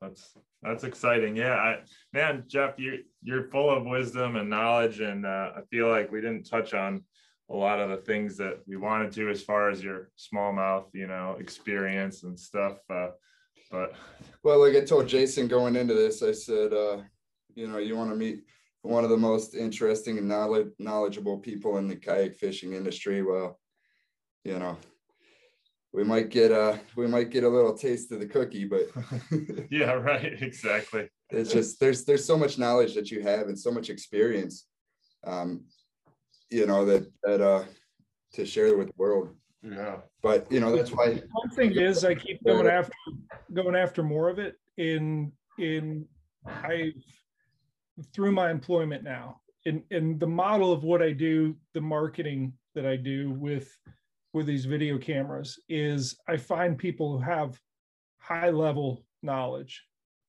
who are highly successful. And, and yes, I do go after the tournament side of things, but you know, some of it, it's, you know, it's not all tournament. It's like with Rob Alderman with those, you know, 50 plus inch reds, you Yeah. know, right, further down in the Chesapeake, you know, I'm going to get his knowledge and and I capture that and I and I put it on the YouTube channel. I put it on Torqeedo Kayak Fishing on Facebook, and and then I I try to interact as much as I can to to and, and you know if it's if it's something that becomes too much of a Torqeedo commercial, it wouldn't be working. It's Yeah, it's legitimate fishing knowledge, and and yes, I do product placement in there. I got to. They're Right. they're paying for me to It's your fly livelihood. around the country and do this, but it's it's good knowledge. Like the you know the interview with uh I did one with um Matt Elliott and Kevin Holash, which i- i- they're nobody in kayak fishing, but they they're a um, electric only John boat team that won all six of their tournaments last year. Every tournament in the series, they got first place. Wow. There's it was 28 boats in their series. First place, first place, first place, first place, first place, first place. All of them. They ran the table Wow. and I got out on on uh Loch Raven Reservoir and interviewed them and just just pulled that knowledge out out of them. And a lot of that was on electronics, on how they use, you know, the Humminbird Solix and the Garmin Panoptix in in conjunction so that they can say, yep, we have uh, three bass on a school of of uh, of shad. They are 30 feet out that way, but we don't know how deep they are. Okay, let's turn the Panoptix to them. Okay, yeah, they're in, yeah, they're in eight feet over 12. Okay, let's let's pitch a um, you know, a um a blade bait out there and rip it up through them and fish on. You know, Wow. it's it's getting finding people that have unique knowledge beyond my own. If I just relied on my own, my YouTube channel wouldn't be worth. I mean, it'd be worth a lot, but it's but it'd be fairly limited. Um, when I go out and I I go down to Pensacola, Florida, and we do a whole series on offshore kayak fishing with Matthew Van, who's a kayak fishing guide down there, and teaches you how to tie up king rigs and teaches how to do a surf launch and how to jig you know, for red snapper, and then we do a night trip for redfish underneath the lights of a, you know, a bridge. We stay out all night, and someone hooks into a bull shark, and you know, there's all kinds of crazy stuff on there. But I'm always hungry hungry for who the you know who the next person is that I can I can collect their knowledge and Uh, um, and I got to come back up there with you, Chuck. Yeah, definitely looking forward to that. Um, because you have some unique knowledge that I, you know, we filmed a little bit, uh, and I and I never published it, but I need to come back up once once your your exploration has exploded and you've figured out some new things with with that tool. yeah, maybe fall. Maybe Yeah. fall would be a good trip. Yep. Awesome. We'll Or plan. I I got to work in a visit to Fish USA to to make sure that Torqeedo foots the bill. Oh, it's a dealer Yeah. visit. Yeah. Well, you know, there's uh there's awesome smallmouth right not too far from Fish USA. Right. there. And then we can always, you know, head to head to Cleveland and fish uh fish out here. I mean, depending on the time of year, we might be able to uh find them out there. You know, because the the the walleye do migrate east. Right. So I mean, midsummer, they're probably gonna be not too far from Fish USA. Right. Pretty heavy. Yeah. I'm always up to travel, you know me. Just like, hey, I'll strike to. I mean, the, the, the steelhead thing was a lot of fun, but, uh, it, I, you know, I think, I think a walleye trip to really nail down everything you do would be, would be fun. yeah, for sure. Well, Well, hey, it uh I learned a lot. Um, I think we covered a lot of stuff. Yeah. There's definitely a, a massive amount of, of knowledge and information that uh that you still um I don't I don't want to say hold because it's all on your YouTube channel. So Yeah. I'll definitely link the YouTube channel and probably a couple of select videos down there as well. Um and uh and some of the um some of the playlists, you know, uh that way anybody that's interested they can actually get there and uh and you know pick your brain on that aspect Cool. But i appreciate you coming on Yeah, and uh thanks lot. spending spending the time Thanks with for us having me. That's great. awesome all right talk to you soon jeff Okay. Thanks bye Hey, folks, thanks for listening to the show. We hope you enjoyed it and learned something new along the way. If you want to get a hold of me, you can email me at yaktasticdukafishing at gmail.com or look me up on Facebook. Hey guys, Chuck Earls here. You can reach me on social media. You can send me an email, drop me a line. I will link all my contact information down in the description below. Don't forget to leave us a review and subscribe to our podcast on your favorite podcast listening app. We will see you on the next episode. And remember, for me, fishing is life.